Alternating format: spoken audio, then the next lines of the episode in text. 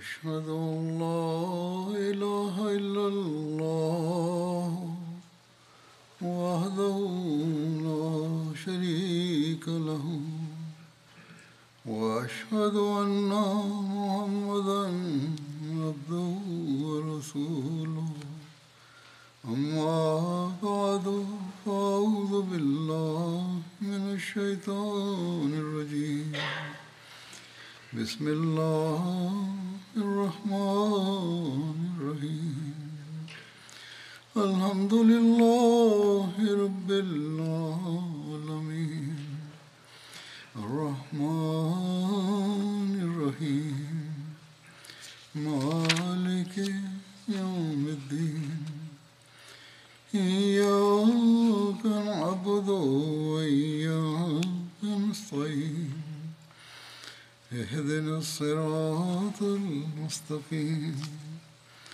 صراط الذين أنعمت عليهم غير المغضوب عليهم ولا الضالين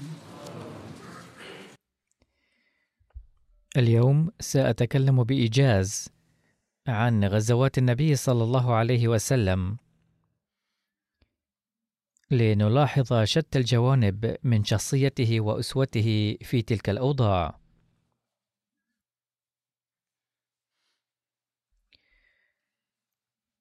فقد رأينا في معركة بدر كيف هيأ اليسر والسهولة للأسرى. فقد قال الأسرى أنفسهم بأن الصحابة كانوا بحسب توجيه النبي صلى الله عليه وسلم لهم بأن يحسنوا إلى الأسرى يقدمون لنا الطعام أفضل من طعامهم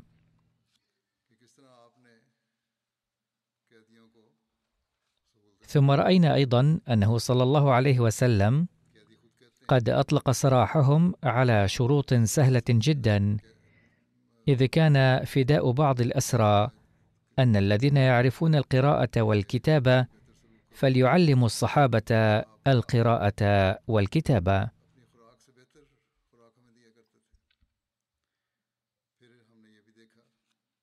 وكل ذلك لأنه صلى الله عليه وسلم لم يكن يكن عداء شخصيا لأحدهم بل كانت حربه ضد أولئك الذين عزموا على القضاء على دين الله. وكان البعض يشتركون في جيش العدو مضطرين. فهناك عدة أمثلة من هؤلاء. فهم لم يكونوا يريدون قتال المسلمين بل كانوا مضطرين. فقدم لهم تسهيلات كثيرة. وأسلم كثير منهم لاحقا.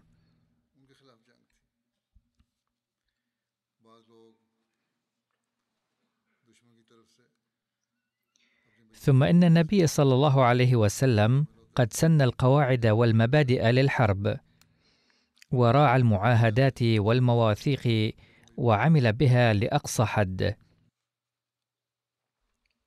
فلم يكن على شاكلة رجال العالم المعاصر حيث سنوا قوانين لا حصر لها ولا ينفذونها فلهم معايير مزدوجة. أما النبي صلى الله عليه وسلم فكانت حياته تفسيرا عمليا للقرآن الكريم حيث كان قد وصف العدل وإرساء دعائم السلام من المبادئ الأساسية.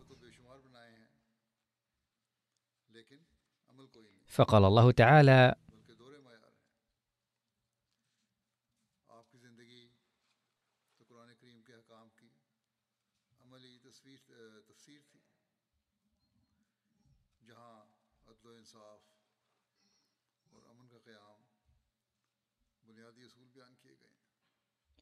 يا أيها الذين آمنوا كونوا قوامين لله شهداء بالقسط ولا يجرمنكم شنآن قوم على ألا تعدلوا. اعدلوا هو أقرب للتقوى واتقوا الله إن الله خبير بما تعملون.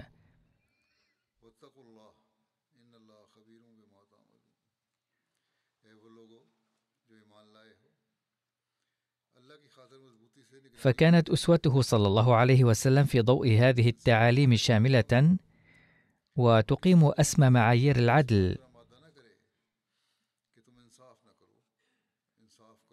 فكيف كانت أسوته صلى الله عليه وسلم في الغزوات؟ فإضافة إلى بدر سأتكلم عن بقية الغزوات والسرايا أيضا أي المهام العسكرية. التي أرسل لها صلى الله عليه وسلم الصحابة بقيادة غيره.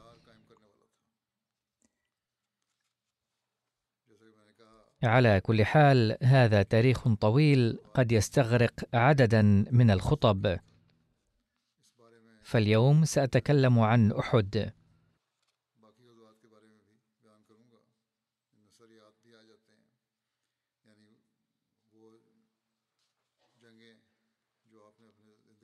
هذه الحرب أيضا كان قد بدأها العدو بدافع نار عداوته كما أثبتت الأحداث.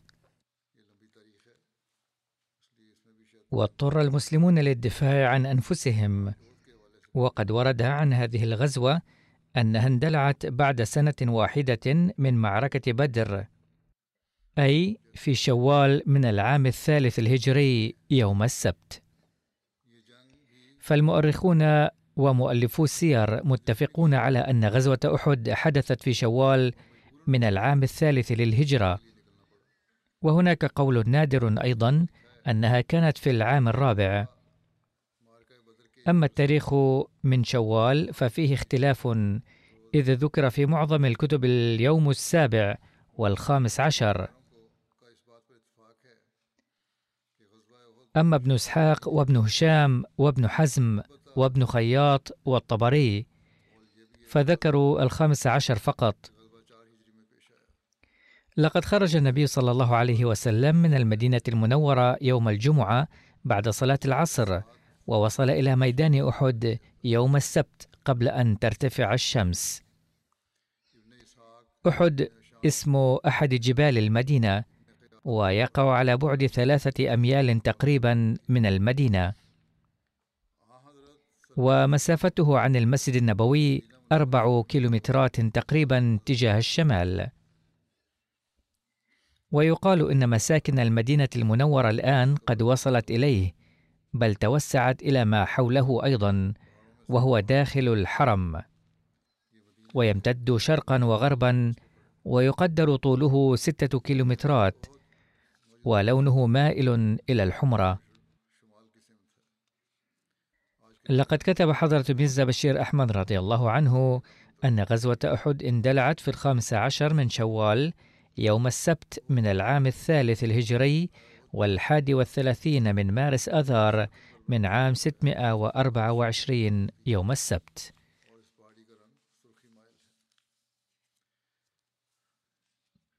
وكان سبب هذه الغزوة أن قريشا حين واجهوا هزيمة نكراء في بدر جاء إلى أبي سفيان سادتهم كعبد الله بن أبي ربيعة وعكرم بن أبي جهل وصفوان بن أمية وأسود بن المطلب وجبير بن مطعم وحارث بن هشام وحويطب بن عبد العزى وغيرهم من الأشخاص البارزين من قريش الذين كانت أموالهم في هذه القافلة التجارية. التي كانت سببا لمعركة بدر.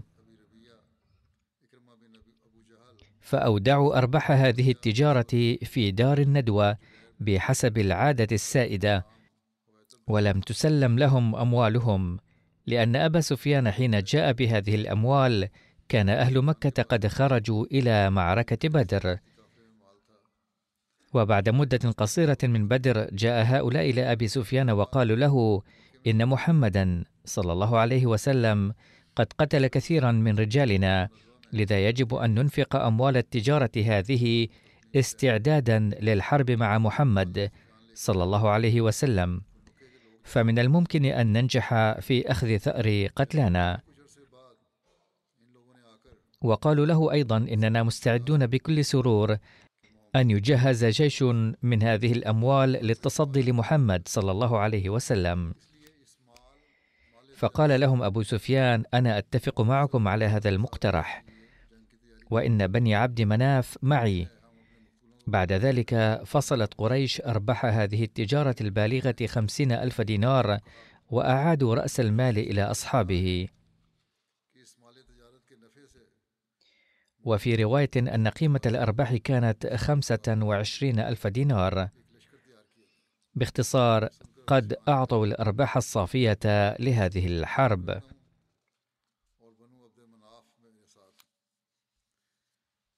وفي هذا الخصوص قال الله تعالى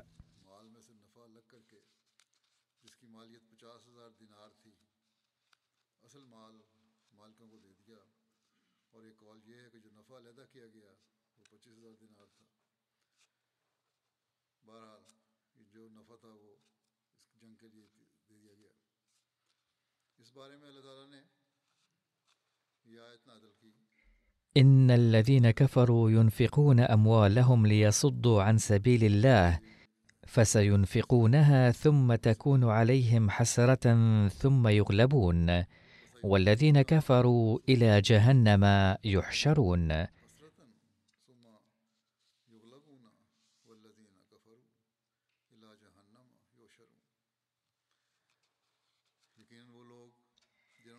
وإضافة إلى هذا السبب المهم كانت هناك أمور أخرى يمكن أن تعد من دواعي هذه الحرب. فكما ذكرت في الخطب الماضية أن ذهاب أهل مكة إلى الشام كان قد تعذر عليهم بعد معركة بدر لأن الطريق التجاري من مكة إلى الشام كان يمر بقرب المدينة وكان قد سد من قبل المسلمين. ومن جراء مظالم قريش السابقة كانت القوافل تواجه صعوبة في المرور من هناك. ومن ثم كانت قريش ترى موتها الاقتصادي. وإن سد الطريق التجاري لقريش وهزيمتهم في المعارك والسرايا وقتل صناديد قريش في معركة بدر ووقوع سبعين مشركا في أسر المسلمين كانت أمور تشكل بقعة سوداء في حياتهم الاجتماعية وتشوه صيتهم. وكانوا يريدون الانتقام لغسل هذه البقعة والحفاظ على صيتهم الاجتماعي لكي يتمكنوا من تدارك وضعهم الاقتصادي والديني المتدهور. وفي الطرف الآخر واجهت قريش مكة بعد بدر ذلتين مخزيتين مما زاد غيظ أهل مكة وغضبهم بما فيهم أبو سفيان وعقدوا العزم على بدء الحرب المسلحة رسميا للانتقام من المسلمين.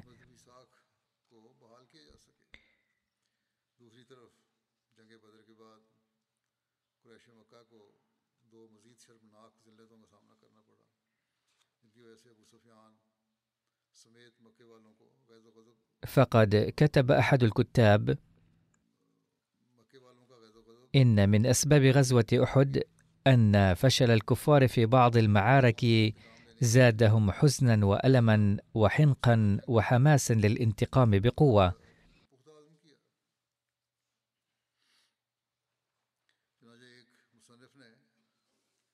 وكان أبو سفيان الذي رجع بعيره التجارية إلى مكة سالما عبر الطريق الآمنة قد صار عرضة للتعيير المستمر من قبل أهل مكة. فأقسم بالانتقام من المسلمين وأكد لقريش أنه سيخرج إلى المدينة وسيقاتل المسلمين قتالا شديدا. فخرج في مئتي راكب من قريش ليبر بيمينه. ووصل إلى المدينة ولكنه لم يجرؤ على القتال العلني وإنما قطع في ضواحي المدينة أشجارا وحرق زروعا وقتل شخصين وفر عائدا وهذه المهمة الحربية تسمى معركة السويق.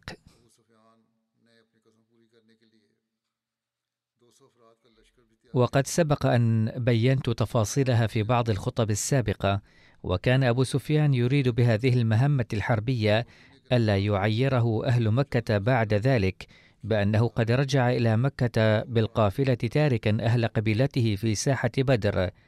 ولكن الناس بدأوا يعيرونه على هذا التصرف الصبياني في هذه المهمة أيضا. ومن أجل شفاء غليله شرع في إعداد العدة لشن حرب شاملة ضد المسلمين.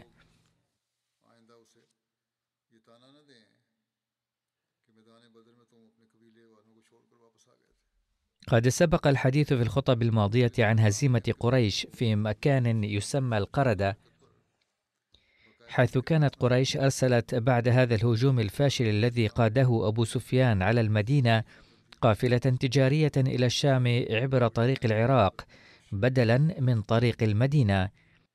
وكانت فيها حلي ذهبية وأوان فضية وغيرها من البضائع التي تقدر قيمته بحوالي مئة ألف درهم. وعندما نزلت هذه القافلة بماء تسمى القردة أوقفها زيد بن الحارثة رضي الله عنه في حدود المدينة واستولى على كل أموالها التجارية ورجع بها إلى المدينة.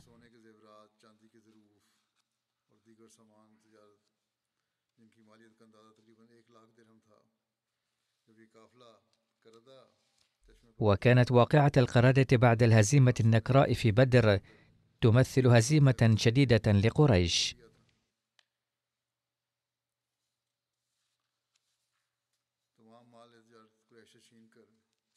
إذ وقعت واقعة القردة بالقرب من المدينة فزادت نار انتقامهم فكانت هذه الواقعة أيضا من أسباب غزوة أحد. على كل حال هناك أمور كثيرة دعت الكفار إلى إعداد العدة للحرب. فدعت قريش القبائل المجاورة لها إلى الانضمام إلى صفوفها. وبيان ذلك أنهم لما جمعوا الأموال لشن حرب حاسمة ضد النبي صلى الله عليه وسلم بدأوا المرحلة القادمة للقتال وهي أنهم اتبعوا شتى السبل لضم القبائل المجاورة لصفوفهم في هذه الحرب. فزاروا بعضها زيارة فردية وأرسلوا إلى بعضها وفودهم وأغروا بعضها بالمال وأججوا بعضها بالحمية الدينية والإقليمية.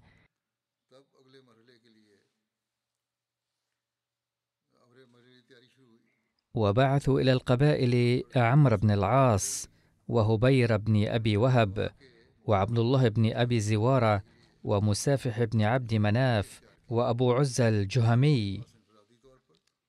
وأبو عزة الجهمي هذا كان من بين أسرى بدر الذين أطلق النبي صلى الله عليه وسلم سراحهم. كان قد توسل إلى النبي صلى الله عليه وسلم قائلا لي خمس بنات ليس لهن أحد غيري فاعف عني. فمن عليه رسول الله صلى الله عليه وسلم بالعفو عنه. بل عفى عنه بدون فدية. هذه هي أسوة النبي صلى الله عليه وسلم.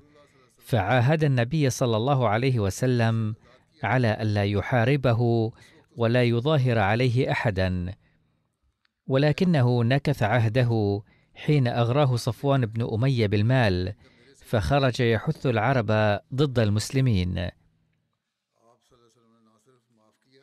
فكان هؤلاء الشعراء يحرضون بشعرهم القبائل العربية على الانضمام إلى قريش والانتقام من المسلمين بتذكيرهم بماضيهم فانضمت إلى الكفار بنو كنانة وأهل تهامة وغيرهم من قبائل العرب الكثيرة. وأكدت لهم بالإغارة على دولة المدينة بل خرجت معهم بالفعل.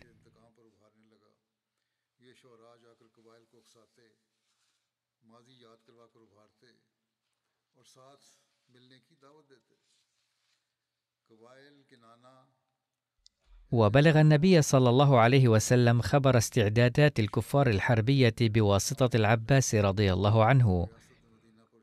وورد في تفصيل ذلك أن خبر استعدادات الكفار وحماسهم للقتال وصل إلى النبي صلى الله عليه وسلم على يد عمه العباس رضي الله عنه الذي كان مقيما في مكة.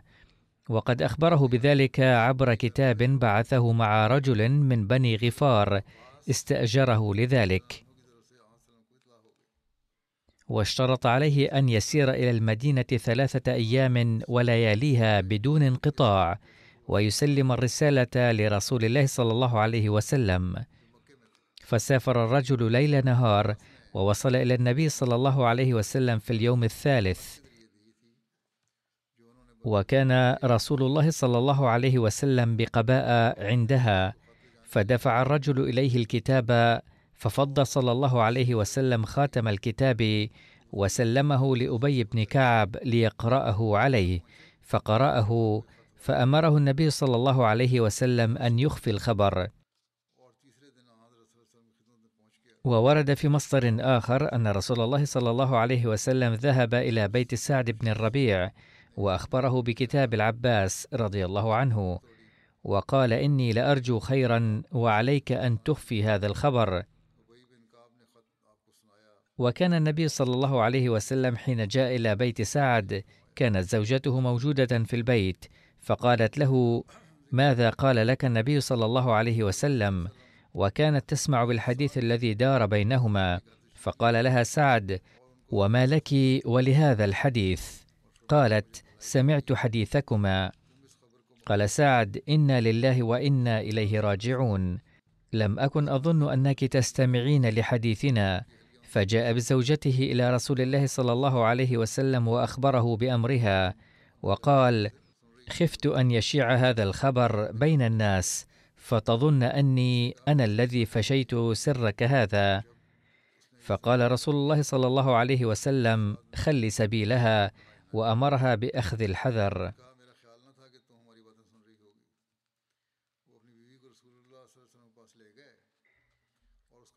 لقد اتخذ النبي صلى الله عليه وسلم هذه الحيطة من جانبه، ولكن يهود المدينة والمنافقين أشاعوا بين الناس أن محمدا صلى الله عليه وسلم لم يأته خبر سار، وهكذا وجدوا فرصة أخرى للطعن والتعيير بالمسلمين، ولإظهار ما تكن صدورهم من بغض وعداء ضدهم. وسعوا كل السعي لتخويف أهل الإسلام بنشر هذا الخبر بعدما أضافوا إليه من عندهم ما يحلو لهم. كما انتشر هذا الخبر فيما حول المدينة وصار الجميع حذرا وثارت ضجة في كل طرف وصوب أن مشركي مكة قادمون للقتال مرة أخرى. وقال العلامة عبد البر كان العباس رضي الله عنه يرسل للنبي صلى الله عليه وسلم أخبار مكة في رسالة. كان المسلمون في مكة يرون في العباس سندا لهم. وكان العباس يريد الهجرة إلى المدينة ولكن الرسول صلى الله عليه وسلم كتب إليه أن مكوثه في مكة أفضل.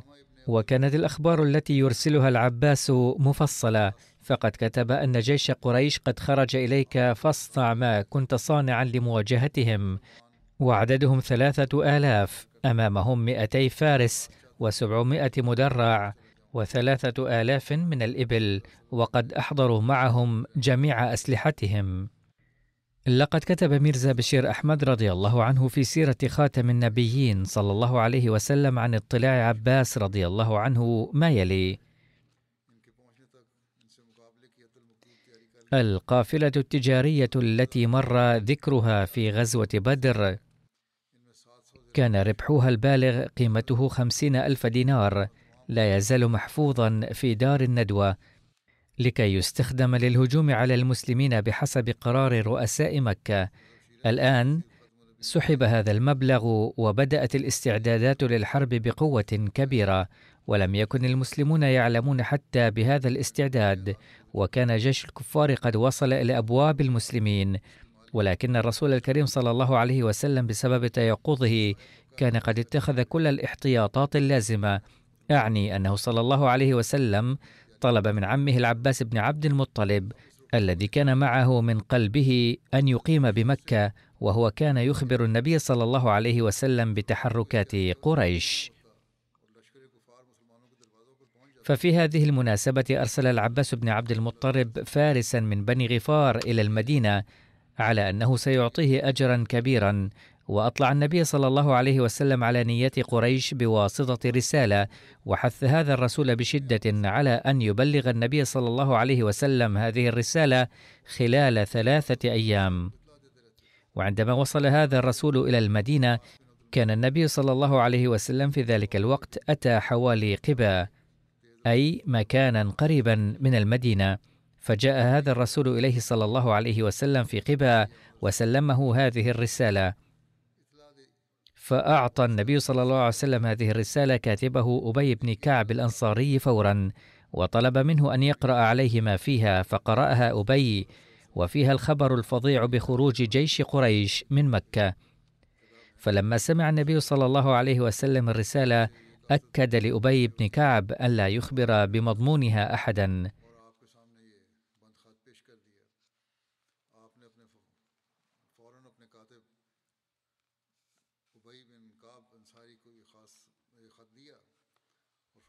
المهم قد خرج هذا الجيش وورد في وصفه أن جيش قريش خرج من مكة في الخامس من شوال وفي هذه الغزوة كانت قيادة الجيش في يد أبي سفيان وكان المشرف على الفرسان خالد بن الوليد ولواؤهم مع بني عبد الدار. كما أن ثلاثة آلاف من المحاربين حاملين السيوف ولابسين الدروع وحاملين الجنن والأقواس والسهام وصدورهم مفعمة بحماس الانتقام. انتقلوا من مكة إلى المدينة للقتال ضد النبي صلى الله عليه وسلم. منهم ألفان وتسعمائة من قريش وأتباعهم والقبائل الأخرى ومائة من بني كنانة. فكانت معهم سبعمائة درع ومائتا فرس وثلاثة آلاف من الإبل كما تقدم. وكانت الإبل التي تذبح من أجل الطعام في الطريق علاوة على ذلك كما كانوا أخذوا معهم دفا للعب وكمية كبيرة من الخمر للشرب. ثم جاء في كتاب السيرة أن قريش حاولت أن تأخذ العباس معهم في هذه المعركة ولكن العباس اعتذر وذكر تهاون قريش به في غزوة بدر إذ اعتقل ولم يساعده أحد في إطلاق سراحه.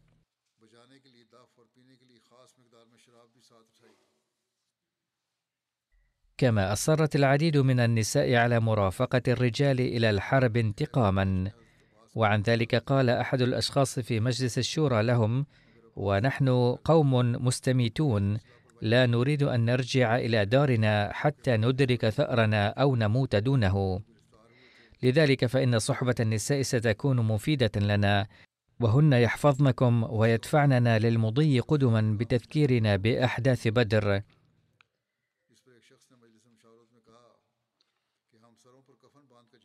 وقال نوفل بن معاوية الديلي هؤلاء النساء شرفنا وكرامتنا وإذا هزمنا افتضحنا في نسائنا.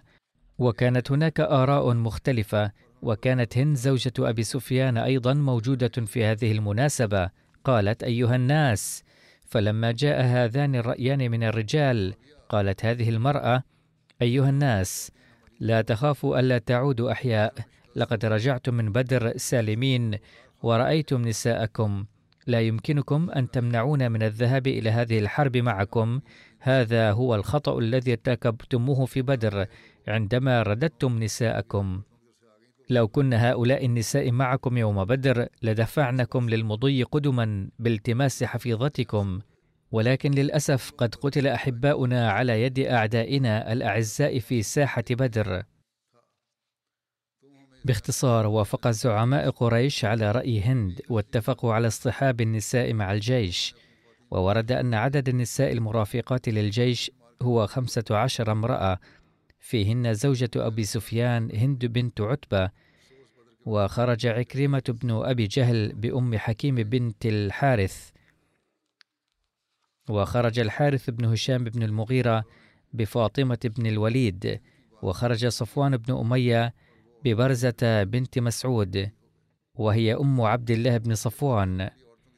قال ابن إسحاق وخرج عمرو بن العاص بريطة بنت منبه وخرج طلحة بن أبي طلحة بسلافة بنت سعد وهي أم بني طلحة مسافع وجلاس وكلاب قتلوا يومئذ. وخرجت خناس بنت مالك إحدى نساء بني مالك مع ابنها أبي عزيز بن عمير وهي أم مصعب بن عمير. وخرجت عمرة بنت علقمة إحدى نساء بني الحارث. وكانت هند بنت عتبة كلما مرت بوحشي أو مر بها قالت ويها أبا دسمة.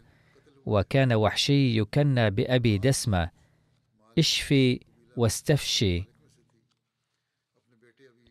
وكان مع وحشي وهو عبد حبشي يملك رمحا لا يخطئ والذي يصيبه لا يتركه على قيد الحياة. وكان وحشي عبدا لجبير بن مطعم فدعاه وقال اذهب مع الجيش فإن قتلت حمزة أعتقك لأن حمزة قتل عمي طعيم بن عدي. فأقبلوا حتى نزلوا بعين بجبل ببطن السبخة من قناة على شفير الوادي مقابل المدينة.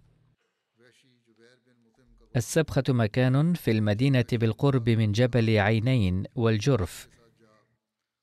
والجرف مكان على بعد ثلاثة أميال شمال المدينة المنورة. وعينين جبل تحت أحد بينهما واد. وقناة أحد أودية المدينة الثلاثة المشهورة بين المدينة وأحد. هذا هو موقعه.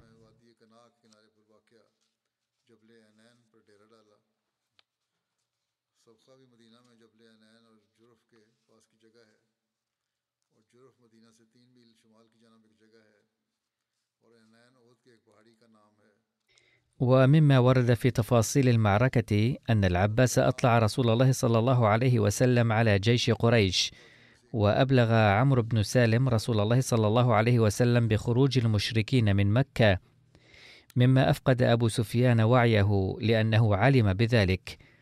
ما حدث هو أن عمرو بن سالم انفصل مع بعض أصحابه عن جيش قريش من مكان ذي طوى. ووصل سريعا إلى المدينة وأخبره بتقدم جيش الكفار. وفي طريق العودة من المدينة تقدم جيش عمرو بن سالم هذا على جيش أبي سفيان حيث كان أبو سفيان ليلا أعبرهم من هناك. ولما أصبح أبو سفيان رجع إلى مكة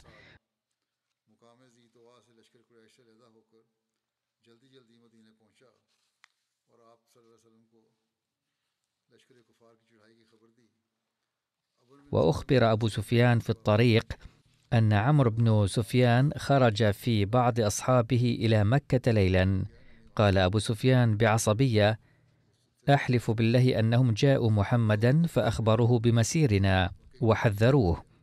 فهم الآن يلزمون صياصيهم فما أرانا نصيب منهم شيئا في وجهنا ولن ننجح في مرامنا.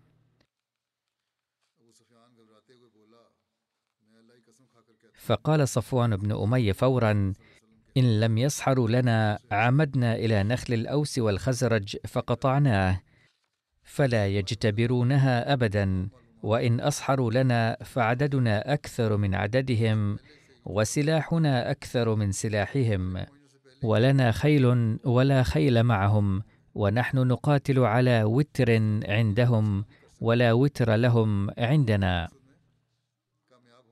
إذا فقد أبدى أفكاره على هذا النحو.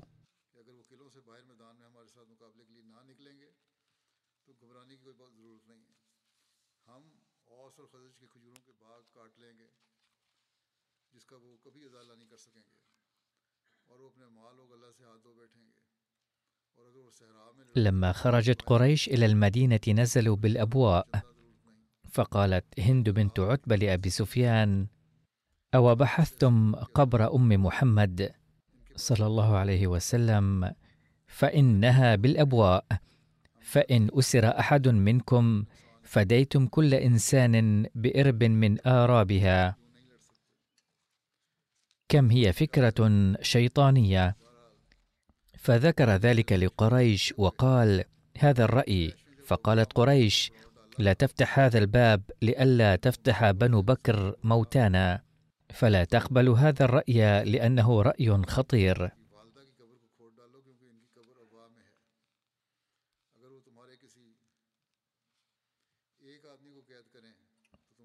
باختصار حيثما أقاموا في الطريق ذبحوا الإبل وحرضتهم النساء بإنشاد الأبيات وقدمنا الكؤوس المرتعة بالخمر وقرأنا المراثي وقمنا بالنياح وخوفنا الآخرين. وحرضناهم على الانتقام.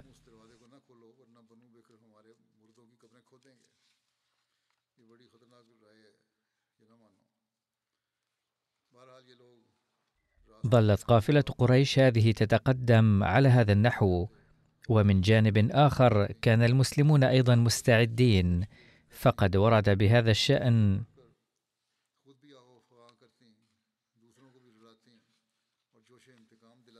بعث رسول الله صلى الله عليه وسلم أنس ومؤنسا ابني فضالة ليلة الخميس ليال مضت من شوال عينين. لعل النبي صلى الله عليه وسلم أمر بهذه المناسبة للاطلاع على عدد المسلمين وقوتهم بالقيام بإحصاء المسلمين كلهم. فتبين نتيجة الإحصاء أن عدد المسلمين حينذاك كان قد بلغ 1500 نفر. وقد عد هذا العدد كبيرا نظرا إلى الظروف حينذاك فقال بعض الصحابة بشدة الفرح لا نخاف احدا وقد بلغ عددنا 1500 وقال أحدهم قد أتانا زمن قاس حين كنا مضطرين لأداء الصلاة مختفين وذات مرة أمر النبي صلى الله عليه وسلم بالإحصاء وكان عدد المسلمين حينئذ بين ستمائة وسبعمائة نفر.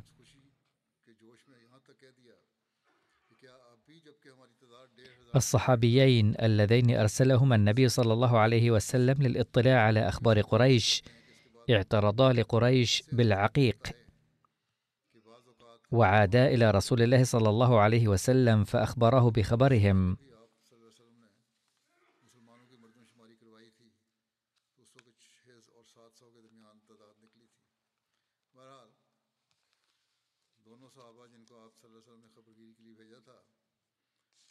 علما أن هناك أكثر من واد باسم العقيق في جزيرة العرب وأهمها الوادي العقيق الذي في المدينة ويمتد من جنوب غربي المدينة إلى الشمال الشرقي كما تنضم إليه وديان المدينة كلها.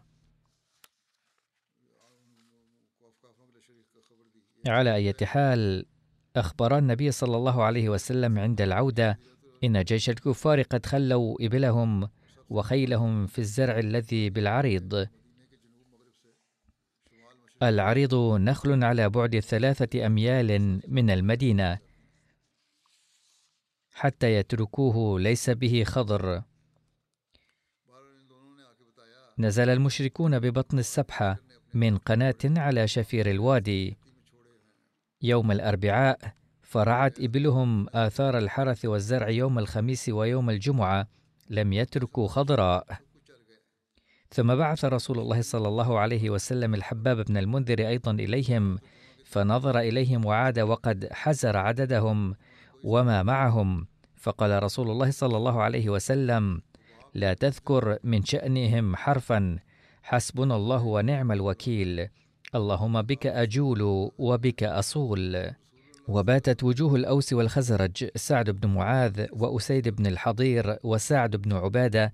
ليلة الجمعة عليها السلاح في المسجد بباب رسول الله صلى الله عليه وسلم خوفا من بيات المشركين وحرست المدينة حتى أصبحوا.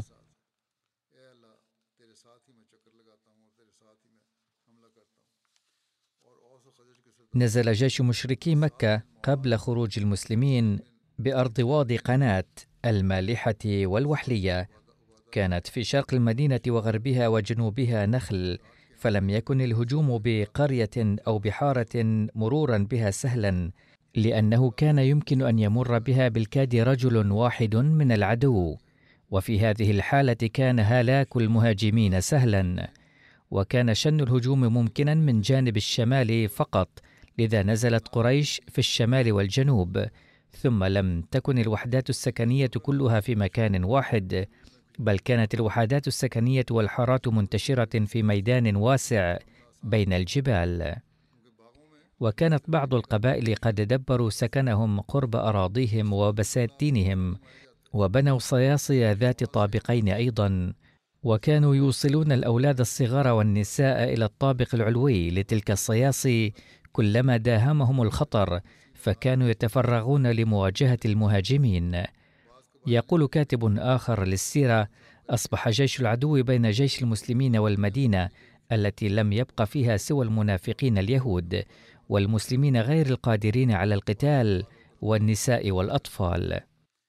يقول ميرزا بشير أحمد رضي الله عنه في بيان ذلك لعل قافلة قريش خرجت من مكة في نهاية شهر رمضان في العام الثالث من الهجرة أو في بداية شهر شوال وكان الجيش يضم عددا لا بأس به من بواسل القبائل العربية الأخرى وكان أبو سفيان قائد الجيش الذي كان عدده ثلاثة آلاف. وفيهم سبعمائة مدرعون إلى جانب المطايا بعدد لا بأس به أي مئتي فرس وثلاثة آلاف من الإبل. وكانت عندهم أسلحة كثيرة أيضا. كانت تصحبهم النساء أيضا بمن فيهن هند زوجة أبي سفيان وزوجات كل من عكرمة ابن أبي جهل وصفوان بن أمي وخالد بن الوليد وغيرهم. وقد جاءت هؤلاء النساء بحسب تقاليد العرب القديمة آلات العزف والغناء ليحمسن رجالهن بإنشاد الأبيات المثيرة والعزف على الدفوف. وصل جيش قريش قرب المدينة بعد السفر إلى عشرة أو أحد عشر يوما ونزل قرب جبل أحد شمال المدينة. وبالقرب من هذا المكان يقع الميدان العريض الواسع والأخضر حيث كانت مواشي سكان المدينة ترعى وكانت بعض الأراضي تزرع أيضا. أغارت قريش على هذه المراعي قبل كل شيء وعاثوا فيها فسادا كما بدا لهم. ولما علم النبي صلى الله عليه وسلم بواسطة الجواسيس باقتراب الجيش أرسل صحابيه الحباب بن المنذر ليعلم عن عدد العدو. وقال صلى الله عليه وسلم له أيضا إذا كان عدد العدو كبيرا وكان الوضع خطيرا للمسلمين كما سبق الذكر فلا تذكر ذلك لأحد. بل أخبرني فقط على معزل من الناس لئلا تهبط همم المسلمين. فاختار الحباب بن المنذر بكل ذكاء طريقا كان خافيا على الناس وعاد بعد هنية وأخبر النبي صلى الله عليه وسلم بالأخبار كلها. كان قد انتشر في المدينة المنورة خبر وصول جيش قريش، كما انتشرت أخبار غارتهم على العريض، وكيف أنهم دمروا بستان النخيل هناك، إلا أنه لم يتم اطلاع عامة الناس على جيش الكفار بشكل تفصيلي، مع ذلك قد مضت تلك الليلة في المدينة المنورة في حالة من الخوف والخطر الشديد، وظل بعض الخواص من الصحابة يحرسون بيت النبي صلى الله عليه وسلم طوال الليل. ولما تمت الاستشارة بخصوص الاستعداد لغزوة أحد قال النبي صلى الله عليه وسلم خلال ذلك رأيت الليلة في منامي بقرا تذبح ورأيت سيفي ذا الفقار انقسم وفي رواية رأيت سيف انقسم من عند ضبته.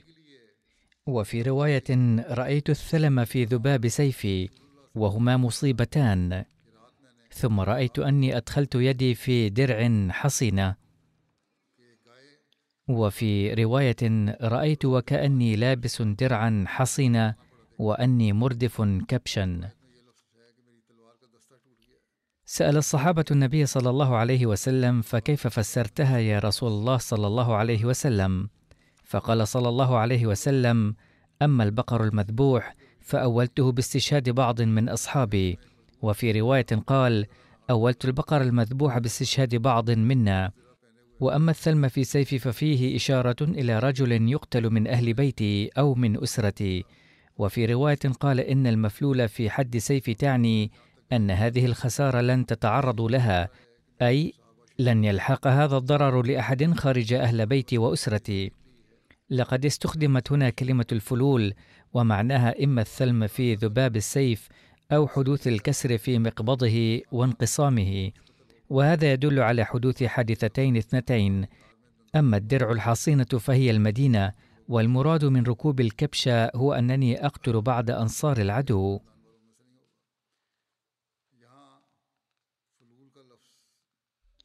على أي حال لقد طلب النبي صلى الله عليه وسلم المشورة حول الأمر المذكور فيقول ابن عتبة وابن إسحاق وابن سعد وغيرهم إن النبي صلى الله عليه وسلم رأى هذه الرؤيا ليلة الجمعة فلما أصبح جاء أصحابه فحمد الله تعالى وأثنى عليه.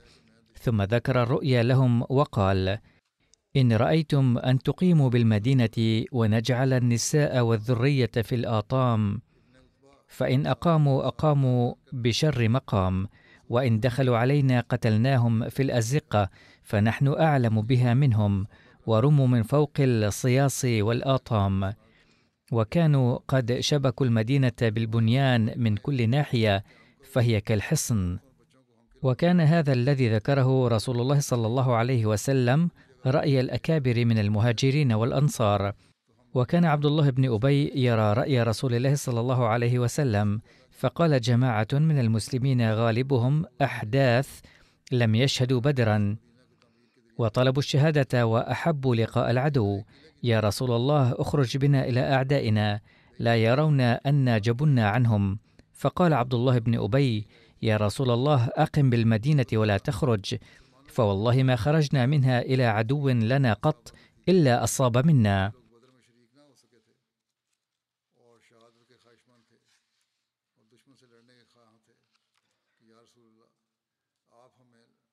فقال حمزة بن عبد المطلب وسعد بن عبادة والنعمان بن مالك إنا نخشى يا رسول الله أن يظن عدونا انا كرهنا الخروج إليهم جبنا عن لقائهم فيكون هذا جرأة منهم علينا. وقد كنت يوم بدر في ثلاثمائة رجل فظفرك الله تعالى عليهم ونحن اليوم بشر كثير. وقال إياس بن أوس بن عتيك نحن بنو عبد الأشهل لنرجو أن نكون البقر المذبح. أي قال هؤلاء عما رآه النبي صلى الله عليه وسلم في المنام أن بقرا يذبح. إننا نأمل أن نكون ذلك البقر المنحرة. وقال غيره هي إحدى الحسنيين الظفر أو الشهادة. والله لا تطمع العرب في أن تدخل علينا منازلنا. وقال حمزة والذي أنزل عليك الكتاب لا أطعم اليوم طعاما. حتى أجالدهم بسيفي خارج المدينة. وكان يوم الجمعة صائما ويوم السبت صائما ولما استشهد كان صائما. وقال النعمان بن مالك يا رسول الله لا تحرمنا الجنة فوالذي نفسي بيده لأدخلنها فقال رسول الله صلى الله عليه وسلم وكيف ذاك؟ قال لأني أحب الله تعالى ورسوله. وفي رواية قال أشهد أن لا إله إلا الله وأن محمدا رسول الله ولا أفر يوم الزحف. فقال رسول الله صلى الله عليه وسلم صدقت فاستشهد يومئذ. وحث مالك بن سنان الخدري وإياس بن عتيك وجماعة على الخروج للقتال.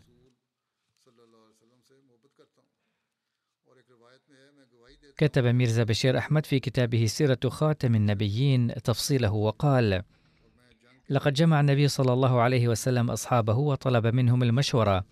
ما إذا كان عليهم انتظار هجوم قريش في المدينة المنورة أو أن يحاربوها في الخارج.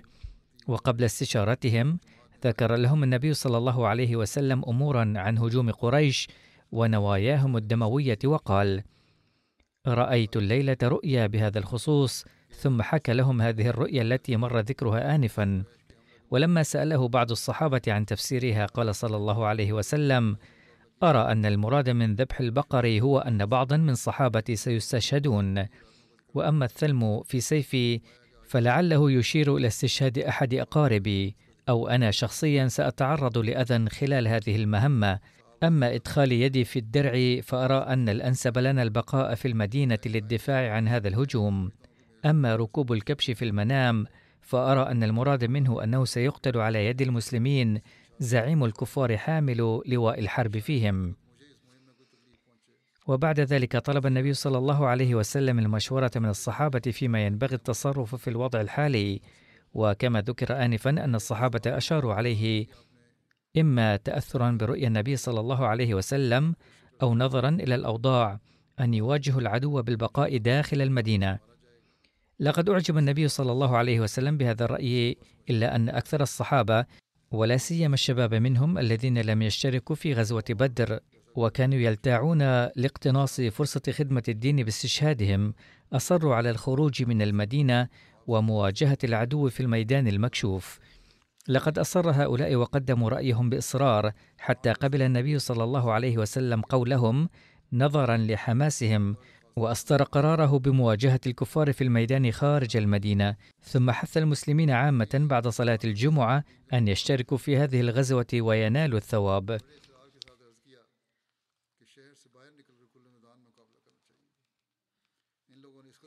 سأتناول تفاصيل بقية الأمور لاحقا إن شاء الله. استمروا في الدعاء للفلسطينيين فبعد انتهاء الهدنة سيتم قصفهم بشكل عشوائي مرة أخرى. وسيسقط الأبرياء شهداء. والله أعلم كم من الظلم سيقع. إن نوايا القوى العظمى في المستقبل لخطيرة للغاية ولذلك لا بد من كثرة الدعاء لهم. رحمهم الله.